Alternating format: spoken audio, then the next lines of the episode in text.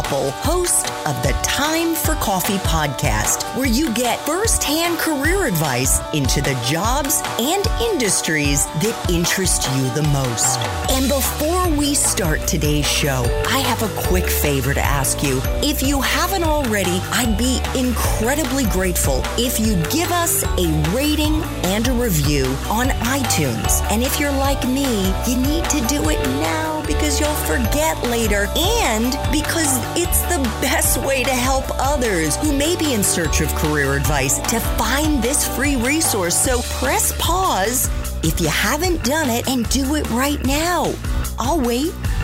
Thanks so much and enjoy today's show. Hey there, Java junkies. Welcome back to another episode of T for C. If you're interested in learning more about program management, whether in central product management or talent culture and D&I, then this is the episode for you. Because my next guest has worked in this space for the last two and a half years and is currently a senior business program manager at Lyft. But before I introduce you to Emily Cunningham, I want to make sure you've signed up for the Java Junkies Journal. That's time for coffee's newsletter that showcases upcoming guests and gives you career insights and inspiration to fuel your professional journey. Just head over to the Time for Coffee website at time, the number four, coffee.org, and the sign up box is right there. Now, my Java lovers, please grab your mug and take a chug of your favorite caffeinated brew because it's time for another caffeinated career conversation. And my guest is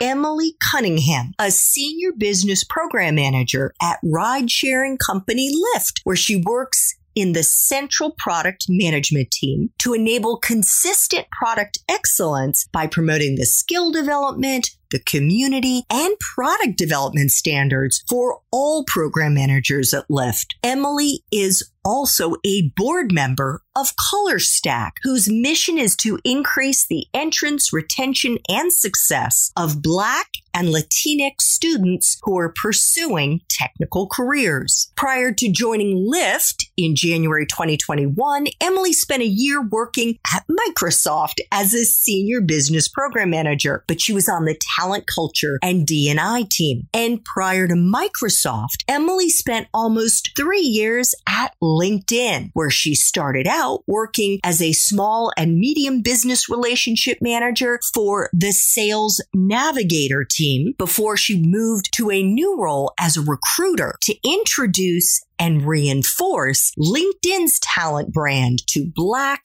Latinx, LGBTQ, the differently abled, and other underrepresented groups. Emily started out her career after she graduated from college working as a production planning and capacity management analyst at the Chrysler Group, and she worked on Chrysler's diversity recruiting as a recruiter and a program lead. There is obviously a whole lot that we have to get into. Emily, welcome to Time for Coffee. Are you caffeinated and ready to go? I am caffeinated and ready to go. And thank you so much for the introduction and walking through all of those delightful zigs and zags of my journey so far. I am excited to be here. Awesome. And it has only been, it hasn't even been nine years since you graduated. no, that's correct. I have been jumping all over the world and having so much fun doing it. Ah so great. A woman after my own heart. And it's also, I'm so excited. I don't want to like, I don't know what Emily's answer, by the way, to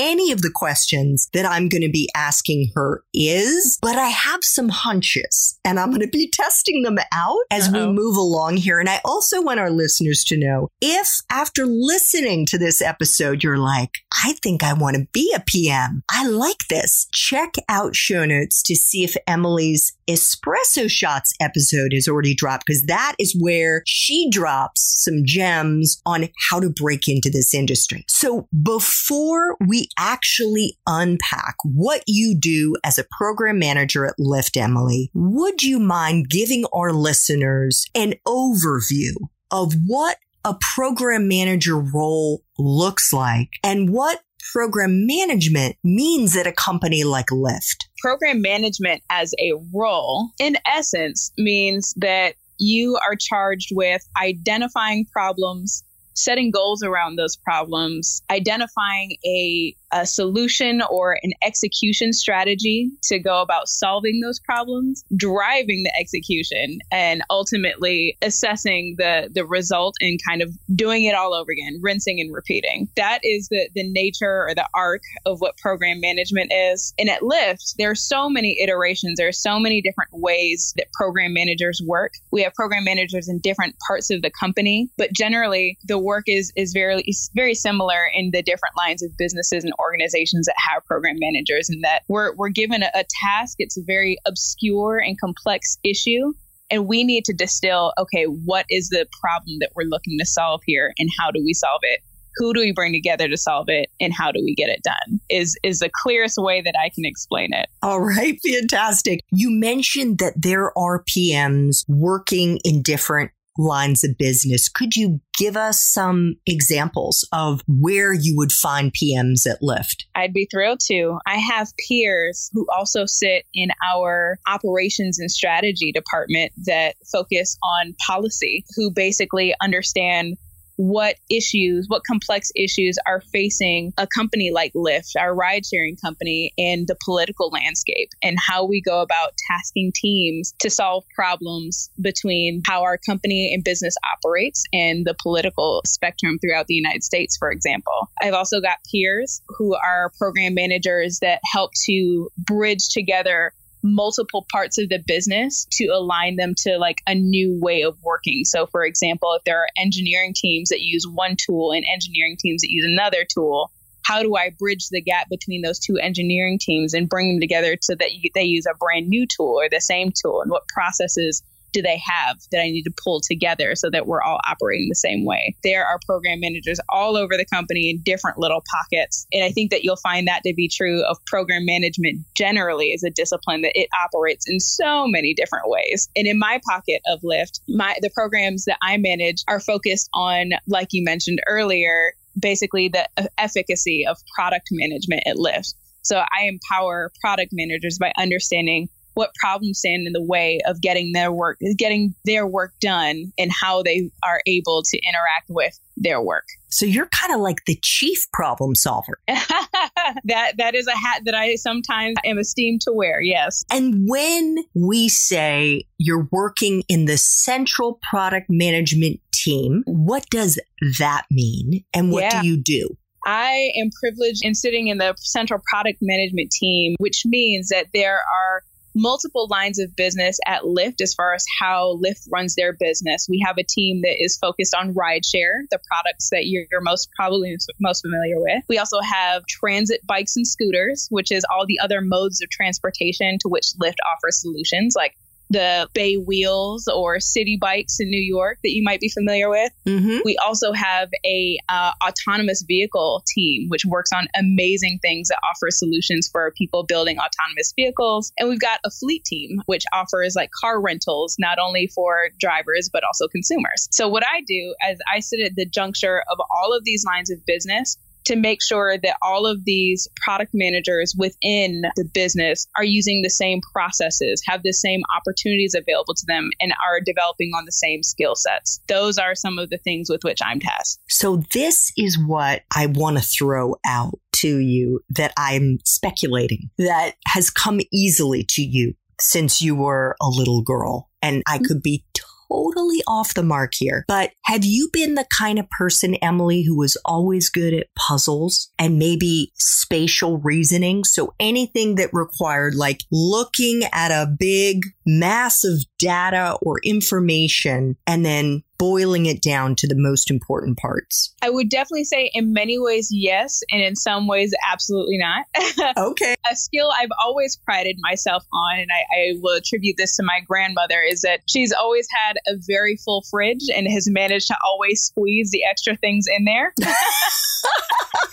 So those are puzzles at which I have become very adept. And then also people related puzzles. For example, I remember being a middle schooler and helping my much older cousin to plan the table seating for her wedding because of all the issues in her family that we needed to overcome. So people oriented puzzles are kind of my jam. Nice. Very nice. yeah. So could you take us back at Lyft, take us back into your job responsibilities and mm-hmm. what they look like, and maybe even take us into a typical day on the job for you now during the pandemic, because of course everything is happening remotely. I think some of the the typical like functions of the job are things like stakeholder management, project planning, obviously, communication. But what that means in a more tangible way is that I on any given day am in, in lots of meetings with people who are, again, my stakeholders, so the leadership of the company, understanding what problems they're having and what their assumptions are about those problems, as well as meeting with who are ultimately my quote unquote customers, which happens to be the individual contributors who are product managers at Lyft and understanding their understanding of these problems and kind of taking those inputs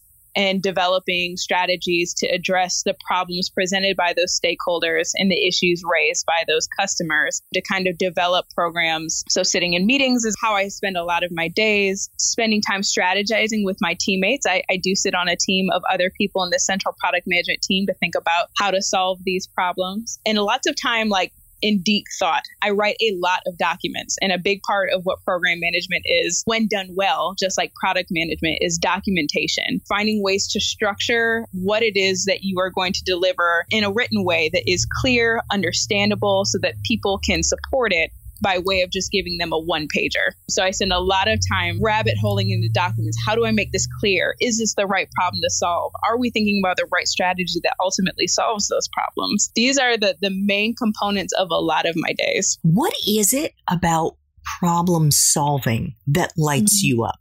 I think one of the things that I love about problem solving is beginning with the end in mind. I love to envision, okay, when we have solved this problem, the world will look like X. Being motivated by like what that outcome, that desired outcome would be, that lights me up and encourages and motivates me to think about all the potential ways that this could go wrong, all of the ways that we might fail at solving that problem is ultimately being motivated by what could be. So that's I think definitely what drives me in being able to to get it done. That's what lights me up. Could you give us an example maybe of a type of a problem that you yeah. have solved over the last year? Well, it's been such a year, being that it is 2021. We're coming out of 2020, which was quite possibly one of the, I'll say, strangest years. I think one of the problems that I was most excited to solve was that Lyft is a growing company and there's so many things that it's a young company by comparison to a lot of places. There's so many problems that we didn't really have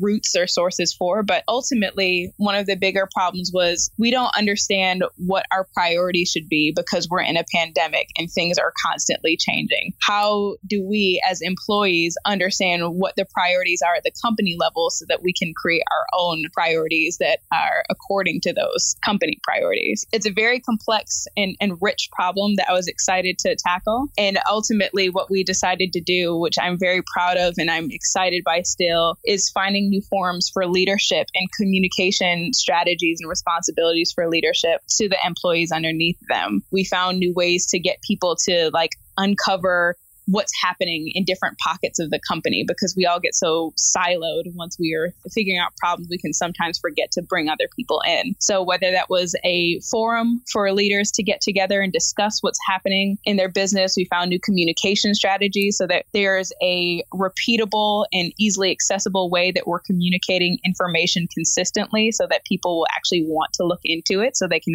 implement it into their own work as well as just how creating a culture around how the employees interact interact with this information that's being given by leadership now that they have like worked together to deliver this communication, creating a culture around responding to this communication from leadership and giving inputs back so that there's a continuous loop of information happening between employees and leadership was one of the more complex and really exciting challenges I've gotten to work on in the last year. So you mentioned that Lyft is a growing company and it's mm-hmm. relatively small, I guess, compared to the other company whose name won't be mentioned. Well, we'll say Microsoft, for example, where I came from beforehand, which is, you know, 160,000 people I last checked. I think Lyft is something to the tune of 4,000. Which is not tiny by any stretch. Right, sure.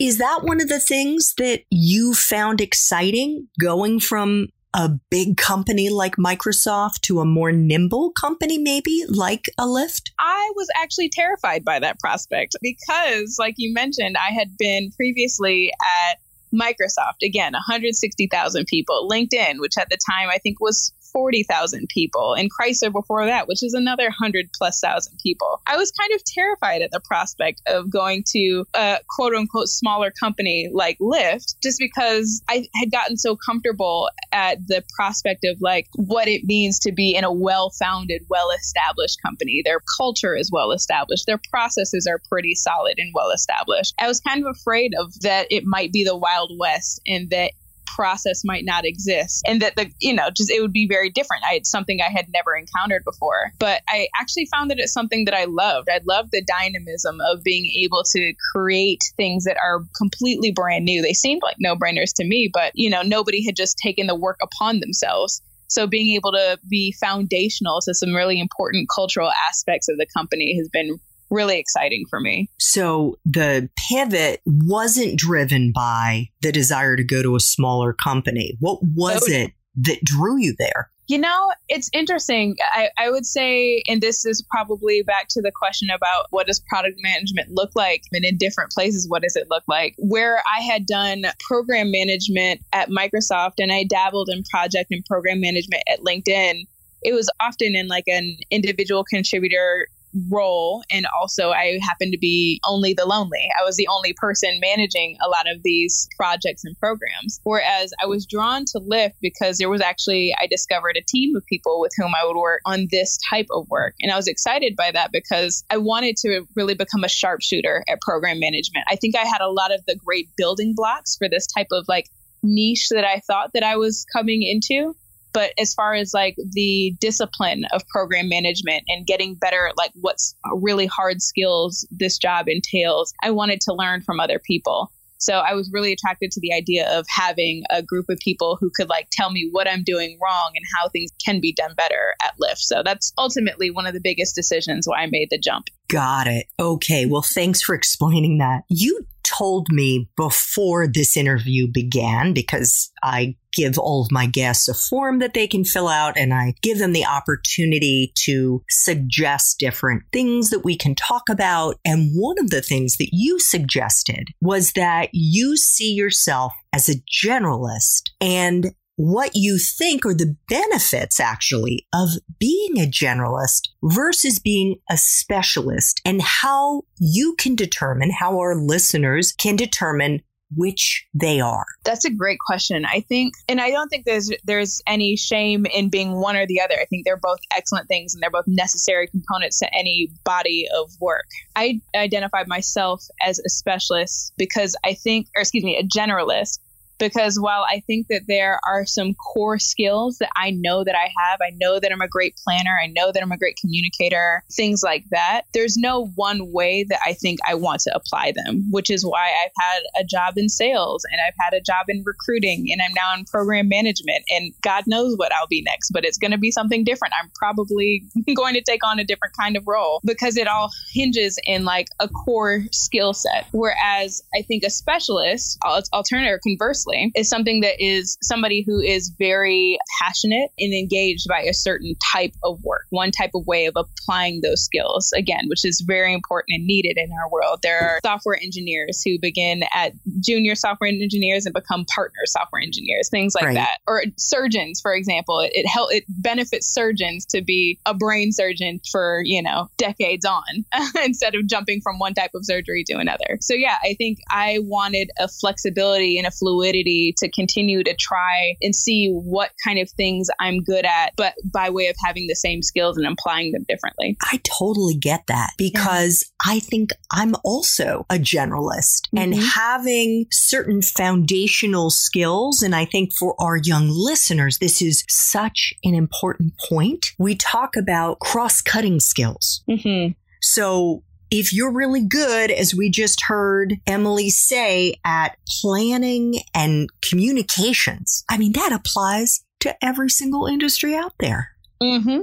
Absolutely. So, it- it's just, it's really empowering. And, and we could say the same thing, I'm guessing also about specialists. Mm-hmm. They may be perhaps more pigeonholed to a particular industry, you know, tech versus the non tech, maybe manufacturing or who knows. Mm-hmm. But would you agree with that? Yeah, I absolutely would. I absolutely would. And I think, you know, there there are different benefits like I said that each have and I think for somebody like me who I might be ashamed to say, I bore easily. I like to try new things. I like to consistently jump into new things, but there are some people out there who know what their passion is and they want to do that thing, power to them. By all means, do that in the most specialized way that you can. So I think I'm kind of with the wind. I one of the things I love about being a generalist is that I've gleaned so many insights and I've learned so much about how businesses operate and how people operate by way of being in these different disciplines and different kinds of jobs. And it's made me more compassionate, more empathetic. It's made me a better cross-functional partner to a lot of people because I have played so many different parts and roles in different companies. And I think it's a competitive advantage of mine that I can speak knowledgeably to different partners with whom I work. Amazing. So prior to joining Lyft, as we've already suggested, you were at Microsoft for about a year, where you were also a senior business program manager. Mm-hmm. But in this case, you were with the talent culture and D&I team, the diversity and inclusion team. Talk about that role, Emily. What were yeah. your responsibilities in that role? How was it different than being at Lyft where you said you were part of the team? It's interesting. This talent culture and D&I team that you talk about was me. I was that team.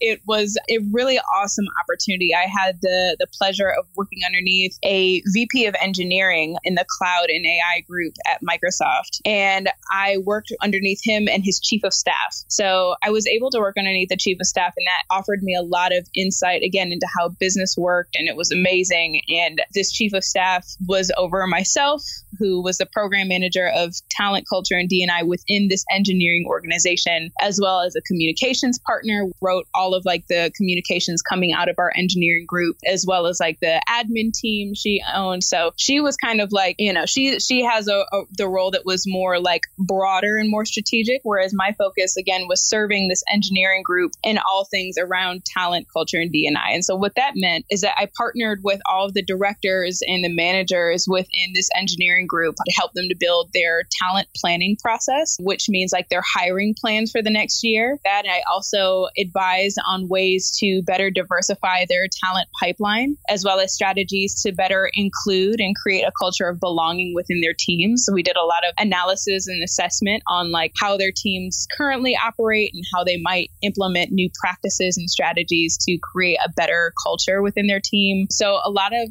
people oriented programs for specifically engineering and product managers within this engineering group were the partners with whom I worked. And how did you know what to do? in that role because you know you were out there on your own building all of this it's difficult. I am trying to learn to speak more uh, with more honor to myself on these things because I think if you would have asked me a couple years ago, I would have said I, I, fly by the seat of my pants. But there's a lot of intuition that goes into it. And intuition isn't something, you know, ephemeral and magical. Intuition is knowledge that might be more subconscious that is built by a lot of smaller inputs that you put together. So I'd say a lot of my work was in, intuitive, but I also relied heavily on cross-functional partners to serve as as advisors and like strategy and thought partners. And I think that is true of any program manager is that your work and how you go about planning is benefited by and essential to also your cross-functional partners. So I worked with a diversity inclusion program manager who was sitting at like the more corporate Microsoft level. I also worked with a recruiting partner. I also worked with, again, all of those engineering directors. So I was able to gather a whole lot of different inputs to look at all this information and figure out like how do I put all these pieces together to make sense for a strategy moving forward. That's that's how I was able to make something out of what might have seemed like nothing. well, I'm wondering if you did what I was too embarrassed to do and too proud to do at various stages of my own career, where I didn't want to tip my hand to any of my colleagues that I was sometimes flying by the seat of my pants. Mm. And if only I had taken a colleague out for coffee and said, could you give me some advice because I'm kind of floundering here. Mm-hmm. Did you oh, do that? Absolutely. I, you know what? I, I make it a point. I think my humility is one of my superpowers because it gives me the inclination to bring in more people to look at this, look at this thing that I make. What's wrong with it? You know, help me to figure out how to do it better because we've got to be able to detach ourselves personally from our work that is professional. You know, like we are only benefited by feedback. We will only become stronger by learning what our blind spots are. And when you're coming into a role that is so obscure, you're a team of one, you don't have a whole lot of other support, you rely on those external inputs to help you understand how to do the job better. So I think that's a really important note for any young professional or anybody at any stage in their career is being open to feedback and, and being excited about it. Building a culture within how you work as as yourself to bring other people in to help you be scrutinizing of your work to scrutinize your work and understand what opportunities you have to make it even better so did you ever just straight up say to any of your colleagues that you felt particularly comfortable with i just i need your help I am not sure what I'm doing. Mm-hmm. Oh, yeah, absolutely. And, and I think there are some times that, you know, that call for help is a little more desperate than others.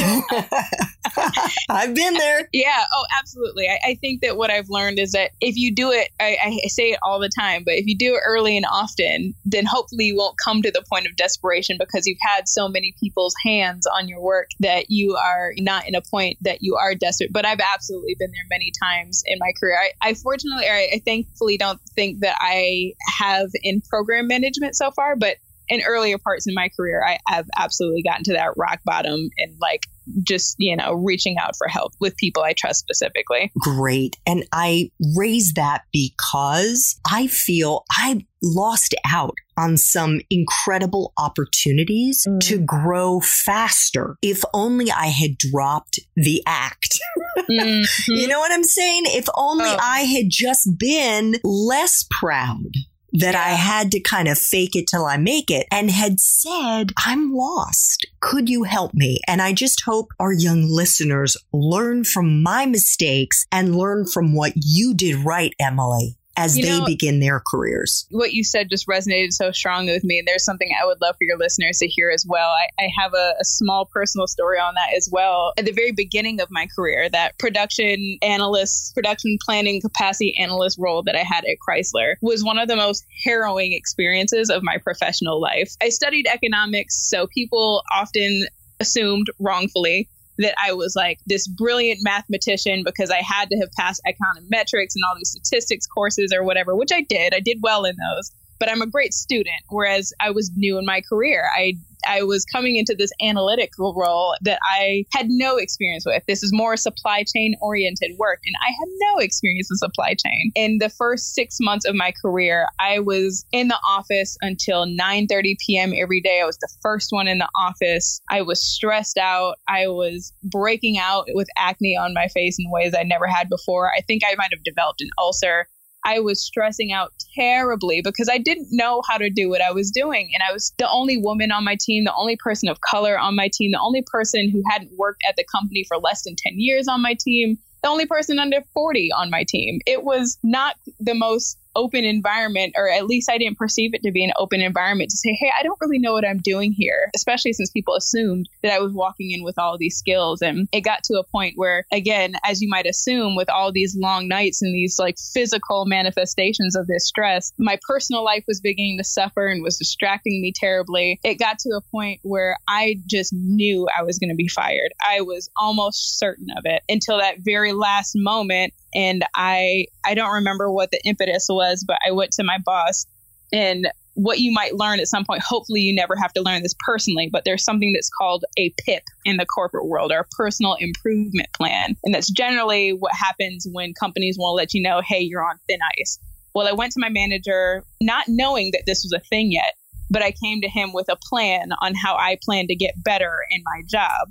So I think I might have just beat him to the point unknowingly. Again, I didn't know at a point what a PIP was. And it was at that point that he said, you know what, maybe we should start talking to other teams and see if maybe there's another place where you can apply your skills because it seems to me like you're doing your best, but maybe you do better somewhere else inside the company. So that was like my first introduction into other teams. And I got into another team that was more like sales facing and I excelled at that much better. And I just have to share that because like just don't suffer in silence. Like there is just no need for it. There's no reason you should be wreaking havoc on your body and justice system. Like there are just so many other ways to go about it than to suffer alone and in silence, asking for help early and often, and even being honest with yourself about, hey, I know I'm smart, I know I'm talented. Maybe this is not the right, you know, spot for me. This is the Albert Einstein. If you judge a fish by its ability to climb a tree, you're going to think it's stupid, you know? So I just had to share that story because what you said resonated so deeply with me. Oh my gosh, Emily, that was so powerful. Thank you so much for sharing that. And it actually made me think of something I posted on LinkedIn a number of weeks ago about how careers unfold mm. and how instead of thinking about how you're going to figure out what you're going to do mm-hmm. as if you're following a recipe in a cookbook. Something that works for like every time you make lasagna, you want to do this. Maybe you throw in a little more oregano, maybe you add a little spicy sausage, whatever it is, mm-hmm. but you're mm-hmm. basically following a recipe. Mm-hmm. You are not a chef. No. Instead, you're a mad scientist who's like in the lab, putting all kinds of shit in the test tubes. Yep. And sometimes it blows up. Sometimes mm-hmm. it's like poof, you know, the big whatever you get all that soot all over yourself. Because the only way you can learn the right formula for you mm-hmm. is by doing it. Yeah, absolutely. You learn by doing. So, so it's not that Emily failed. It was not a good fit. It was a god awful fit. Okay, move on. It's not, as she said, it has no reflection on her intelligence, her capacity, her talents, her, you know, absolute career down the line, the successes that she has had and will have. Zero. It meant she started in a job that wasn't the right fit. And the same thing may happen to you. Yep. Move on. Use it as a learning experience. And I'm sure that Emily learned stuff in that role that was useful.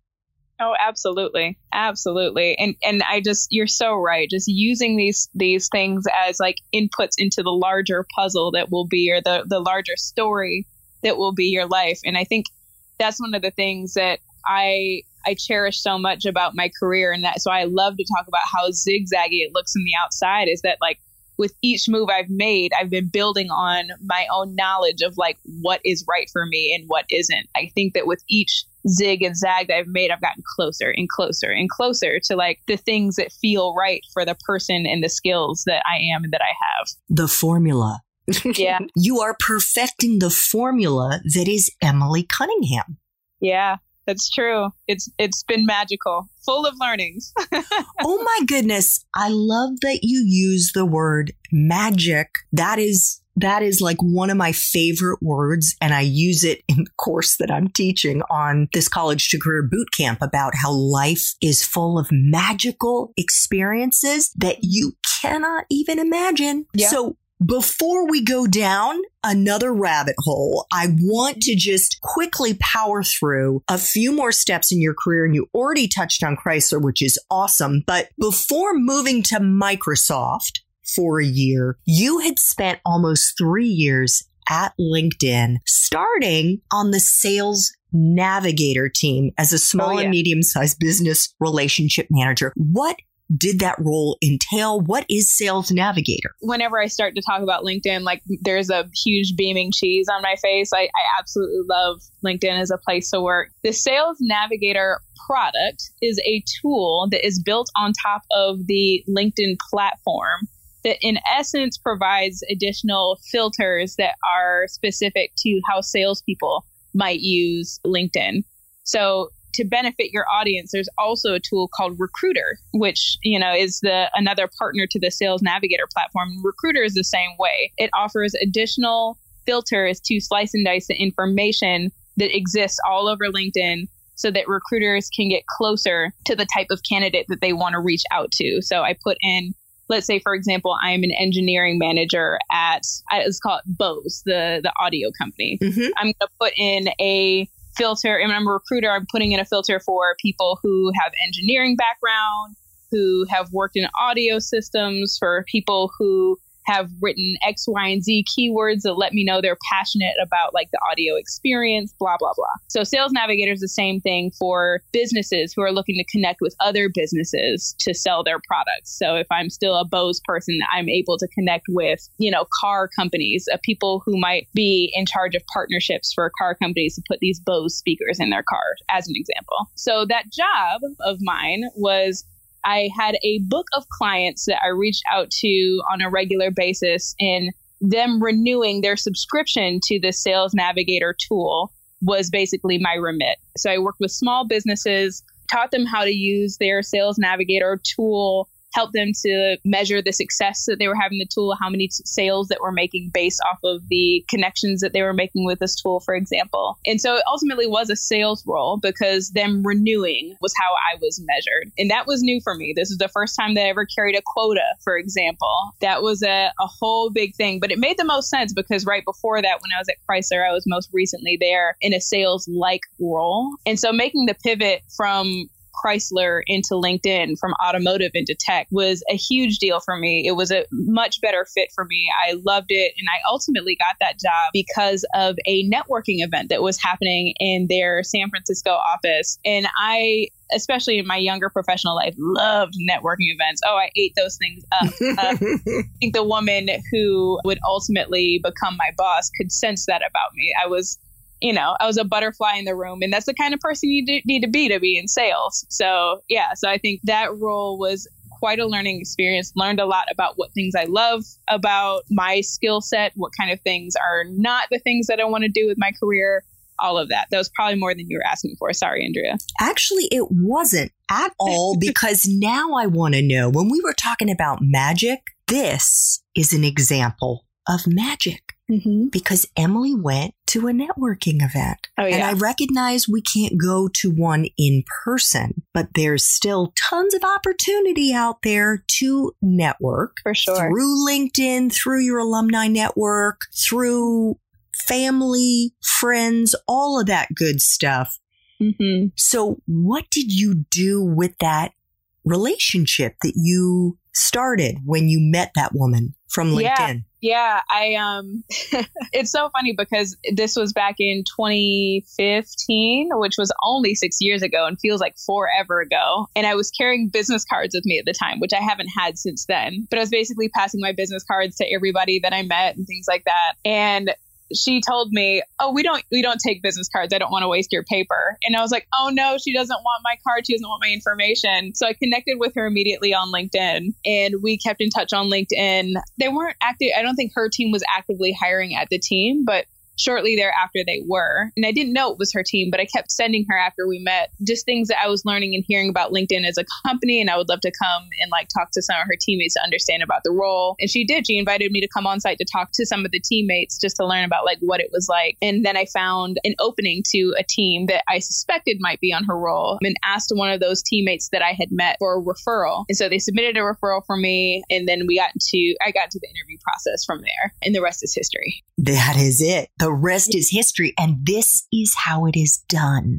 Mm-hmm. When we talk about the fact that 80% of jobs are hidden and not posted, even if they're posted, you are, I want to say, I don't, I can put a percentage of like either 40 to 60% more likely to get the job if you were referred into it. I have never gotten a job that wasn't via a referral. And I think that speaks to the deep importance of building that network and being clear with people about what kind of things you're passionate about and what kind of things you're good at in any conversation that you have in the professional context because I think that I attribute all of of my career moves up and horizontal to to the connections that I've made. They were all referral based so I vehemently advocate for people to do that. Love it. So from the sales navigator team. You mm-hmm. moved into a recruiting role. You were part of the recruiting projects and you were a university technical talent diversity lead. So can you explain what you did in that role, Emily, and what your responsibilities were? And is this where you began to develop your passion for diversity and inclusion in the workforce? You know, I would say that to answer your second question first, I think I've been passionate about diversity in the workforce probably since my college days. I went to Howard University, which is an HBCU, a historically black college university. And I know that a lot of the recruiters that came to my campus were there specifically because of budget given to their their company's D&I efforts. And so it obviously mattered a lot to me because that's how I was able to meet people to make a job or to get a job. But I started at Chrysler by working with the D&I recruiting team. There was a team dedicated specifically to recruiting at my university. So I think that's where the passion began. However, you know, I think I started to mention when I was talking about the sales role I had at LinkedIn, I knew that these are skills that I had that I was good at like talking with people and walking them through a process and having that process come to a culmination. So I was like, you know what? I think that recruiting is very similar to sales in that you have somebody who's interested in something and you kind of sell it to them and you walk them through the process and then they decide at the end whether or not we move forward. So I, I, I thought that would be an easy transition. The hiring manager thought so too, which is why I think I got the job. But it wasn't until I was in the job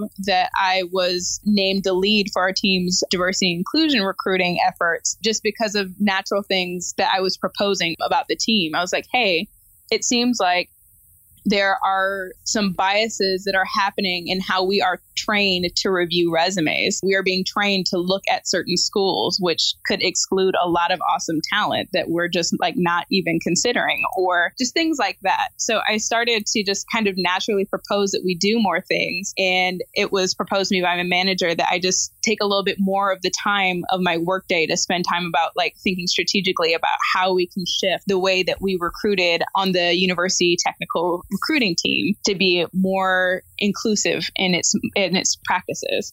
So I was still recruiting with a good amount of my time, but all of my passion was going into thinking about how to be more diversity focused and more inclusive thinking in our team's work.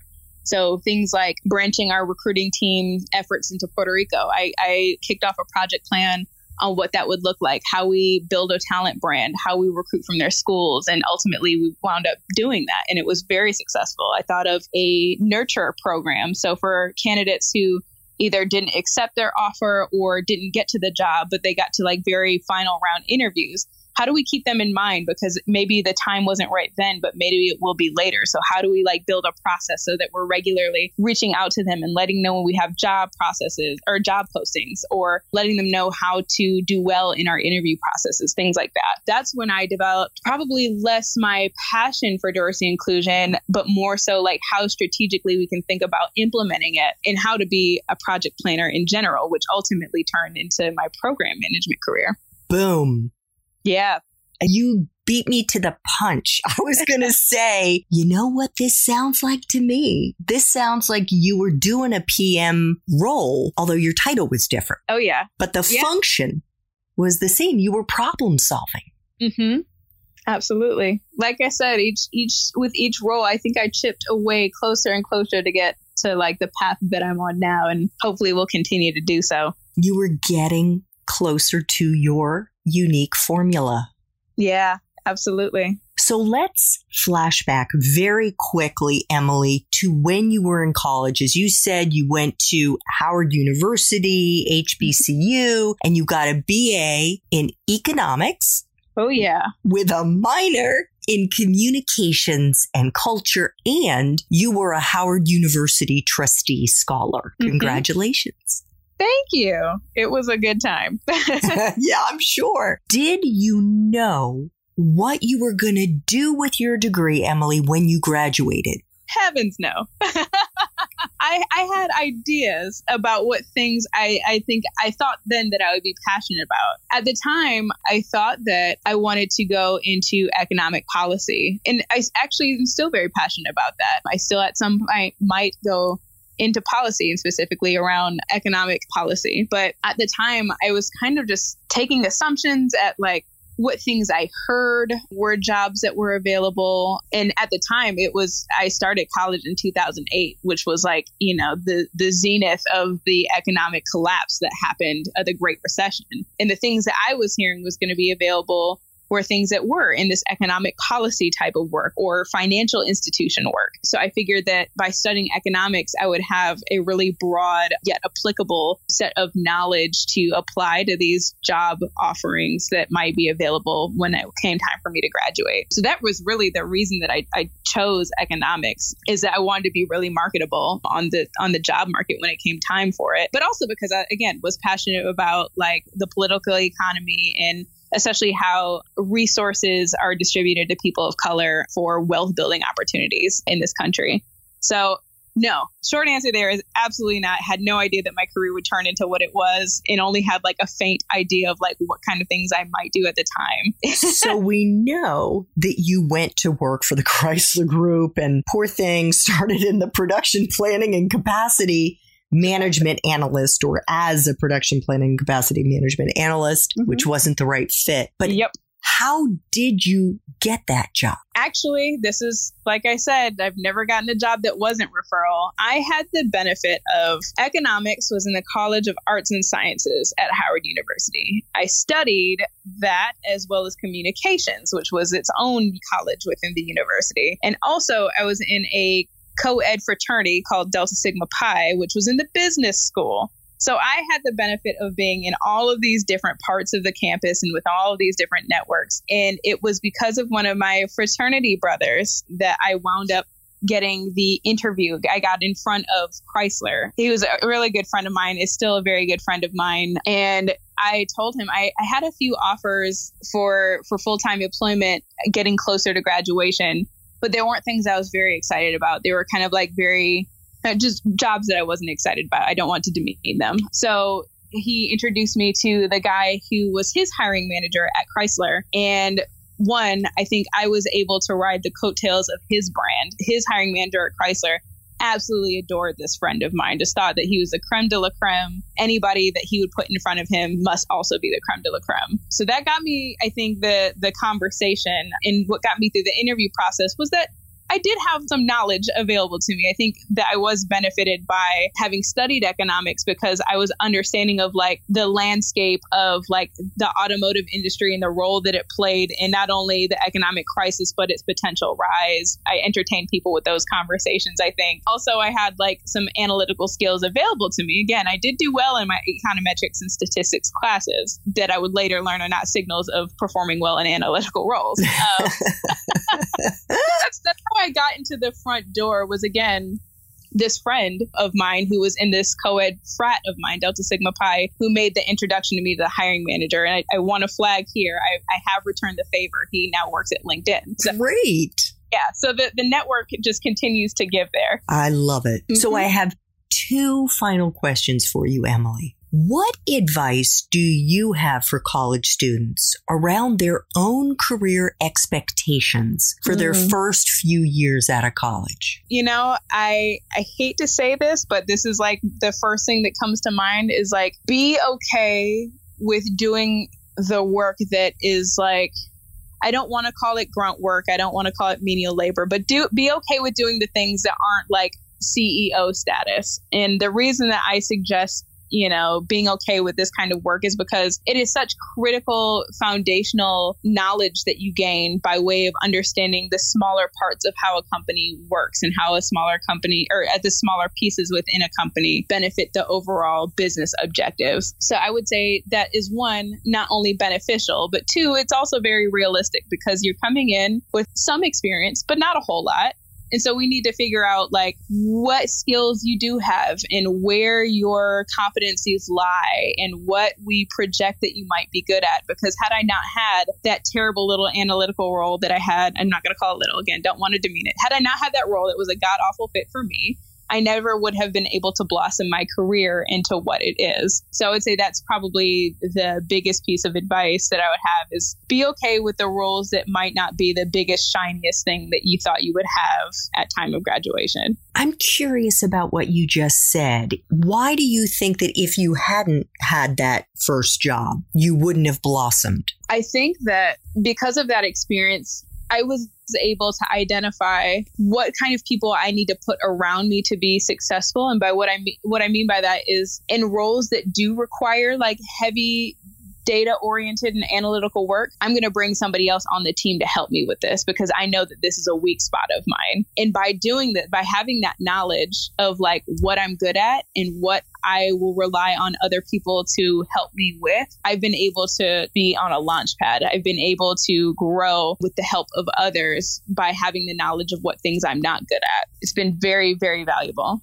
I would say, just like gentle pushback, I think you would have learned that eventually. I yeah, think it is. I probably didn't need to like get close to having ulcers. right. I mean, you learned to play to your strengths. That's true. Yeah. Which is great which is great. But I think that you, you might have don't take it from Andrea just to play to your strength and don't like go into a job that's absolutely terrible for you.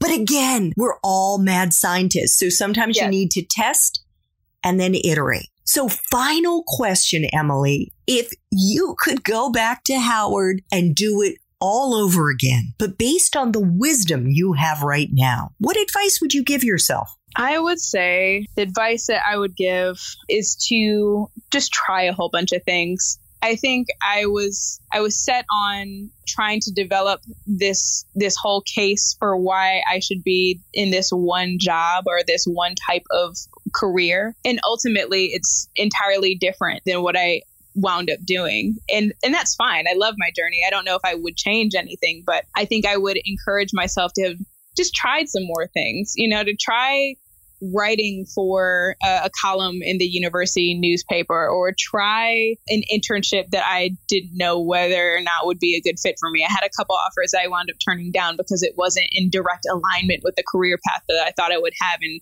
economic policy. I would go back and encourage myself to just figure out what things give me energy, what things give me joy, because I don't think that that was my focus at the time. And I have learned it in life, what kind of things give me energy and give me joy. But I think I would have been benefited, my career would have been benefited by having taken the opportunity to learn some of those things sooner.